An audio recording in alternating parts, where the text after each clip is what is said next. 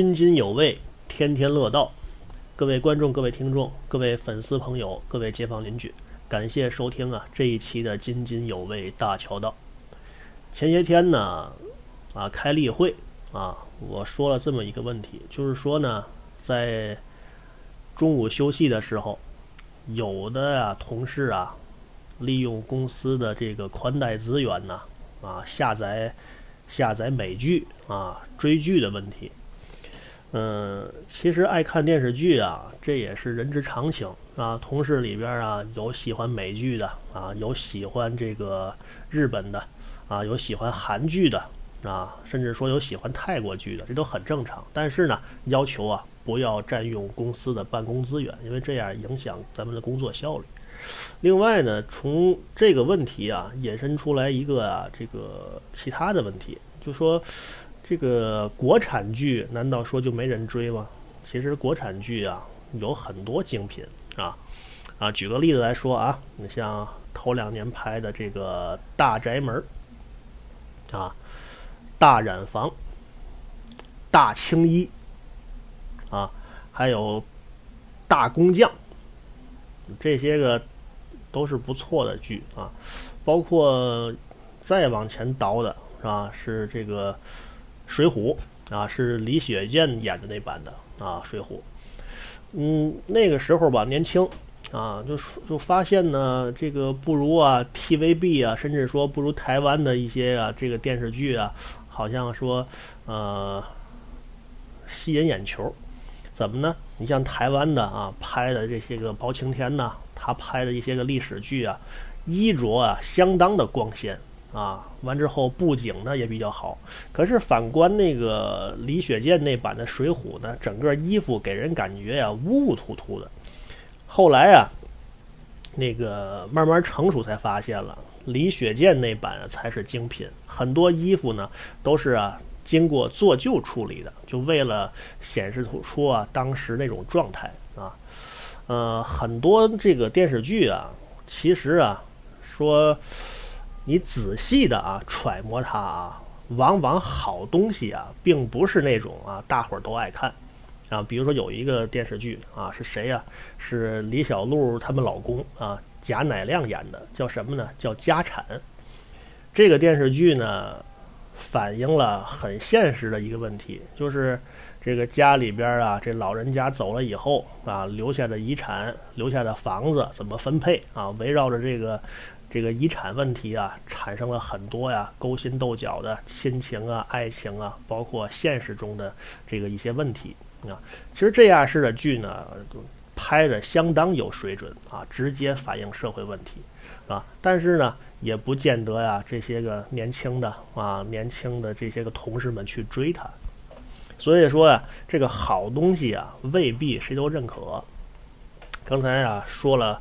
很多啊，这知名的电视剧啊，什么《大染坊》啊，啊，《大工匠》啊，是吧？《大宅门》啊，最近还有一个《大头传》，大伙儿看了，就是哪个《大头传》呢？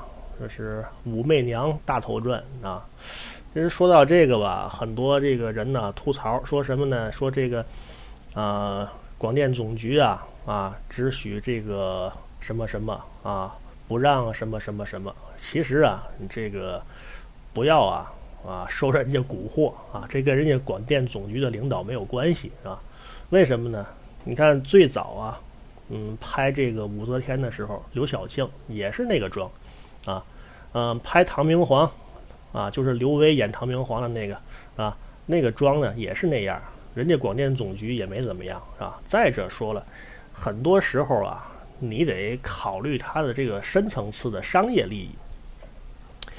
呃，人家上边领导啊，知会一声说你这个啊，有点漏的多了啊，宣传呢不要那个宣传这些东西，卖点不要弄这些东西啊，这个通个气儿是有可能的。你说嘎巴这一下子剪成大头转了，这个不是人家广电领导干的活。那最有可能的情况是什么呢？咱们猜测啊，最有可能的情况就是啊，发行方。啊，就说，嗯，为了这个事儿呢，炒起一个这个争议的话题啊，你你要是呃有心的话，往后看往后看这个片子呀、啊、啊，国外的这个版权呢肯定卖的最好，为嘛？它有争议了嘛，啊，肯定卖的最好，越这样呢越能啊这个吸引眼球，越能引引起话题来啊，这也是现在这种大环境啊营销下的一种产物。呃，讲完了他们这些个营销手段呢，咱们呢回归天津话啊，讲一讲武则天这个人物啊。其实如果信着邪的话呀、啊，是相当抓人的这么一个历史人物。咱先说这个武媚娘啊，多大进的宫？多大呢？十四岁，十四岁进宫啊。武媚娘也好，武昭仪也好啊，这武才人也好，不过呢是她在宫里边的一些个称号啊，有的这个字号呢是皇上赐的。啊，就说一个十四岁的这个女孩子通过耳濡目染，自己啊能够走上啊权力的这个巅峰，一半呢靠自身的努力，另外一半呢也靠啊这个与生俱来的啊，甚至说后天的一些个啊素质的养成啊。你看啊，这个人啊，他伴陪王伴驾嘛啊，两任老公都是皇帝。他俩儿子也是皇帝啊，他自己又是皇帝，所以说这个女人呢是一个啊呃让人高山仰止，气场很足的这么一个女人。可是呢偏偏呢名字里边啊又有一个呀啊媚字啊，所以说咱们看历史啊，这个看这个历史啊所这个啊，衍生的一些个文艺作品啊，尤其应该看看这些个坑节的东西，看戏啊，看戏胡嘛，对吧？哎，呃，说一个事儿啊，就说武则天身上啊一些个不为人知的闪光点啊。先说他这个书法，那个书法写的有心的人呢，可以找出来看一看啊。笔力指精神，下笔之处啊，一笔不脱，字儿写的凤舞龙飞。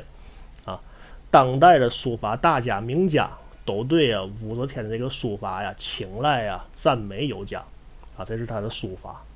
另外呢呃咱们说一些个他为人处事的一些个小故事啊，这个帝王将相啊，呃难说呢这个帝王将相的故事呢属帝王最多，为嘛帝王最多呢？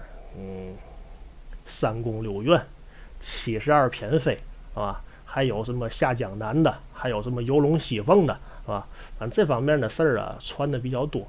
那作为一个女的帝王，刚才不说了吗？中国历史上唯一一个正统的女皇帝，作为一个女帝王，是吧？再者说了，有那么强势啊，那么霸气，那么有气场，这方面啊，她也不能缺，是吧？呃，这回不提什么薛怀义、白马寺，不提这个，提嘛呢？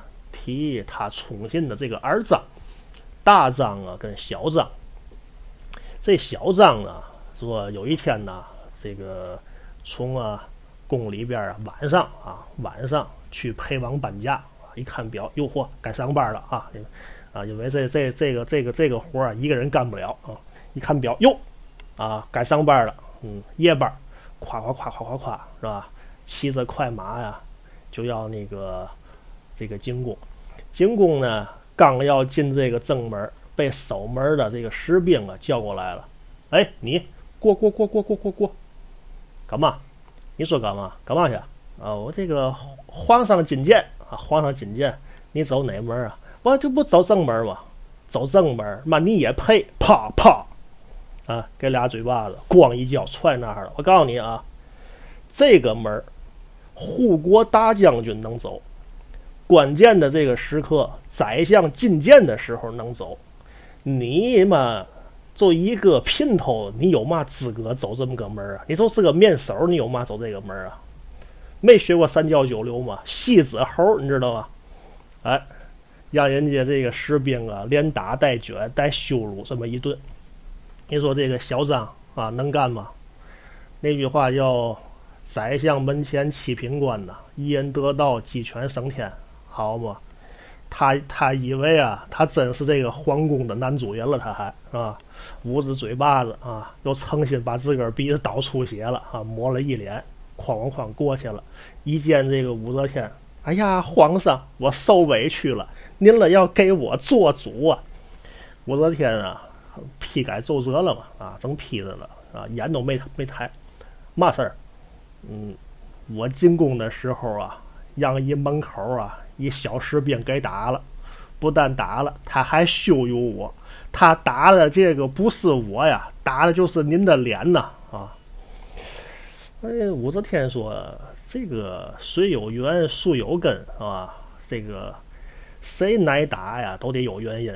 他为嘛打你？”他说：“我不该走那个正门，那你就走侧门不就完了吗？”啊。后来这小张一看，人家皇上确实啊没有给他拔创这个意思啊，灰溜溜的就走了啊。那武则天说：“回去回去洗洗吧啊，呃，出门啊这个领点什么，领点这个补品自个儿补补啊，不送了啊，不送了啊。”完之后，这个警卫员给这小张架出去以后啊，旁边这个上官婉儿啊就说了。就说皇上，啊，一日夫妻百日恩，这小张伺候您这么些日子了，他挨打啊，打成那个样子，难道就不重要吗？啊，这事儿就这么过去了吗？武则天怎么说的？哎，婉儿，你跟我那么些日子了，男人嘛，就是个玩物嘛，对吧？洒洒水了，洒洒水了的，这么着啊。说这件事儿说是轻描淡写，难道说就没有深意吗？也有深意，是吧？也就是说，甭管呢你跟我妈交情，这个私交永远呢不能凌驾于制度之上，不能啊因私而忘公啊。看了吗？这个女人呢也有伟岸的一面啊，也有巾帼不让须眉的时候。真正讲了啊，这个男女平等在什么时候？男女平等就是在思想上和办事的气度上平等啊，不是说所有的女的都跟《甄嬛传》似的啊，都得围着这一个男的啊滴溜乱转，都得为这一个男的勾心斗角啊，不不不是那样啊。所以说这个啊，姐姐们、妹妹们身上啊很多的这个气质啊，像像武备这样似的啊。真正的女绅士这样式的这个气质，有些时候还是非常吸引人的。好了，津津有味大乔道，咱们下回再说。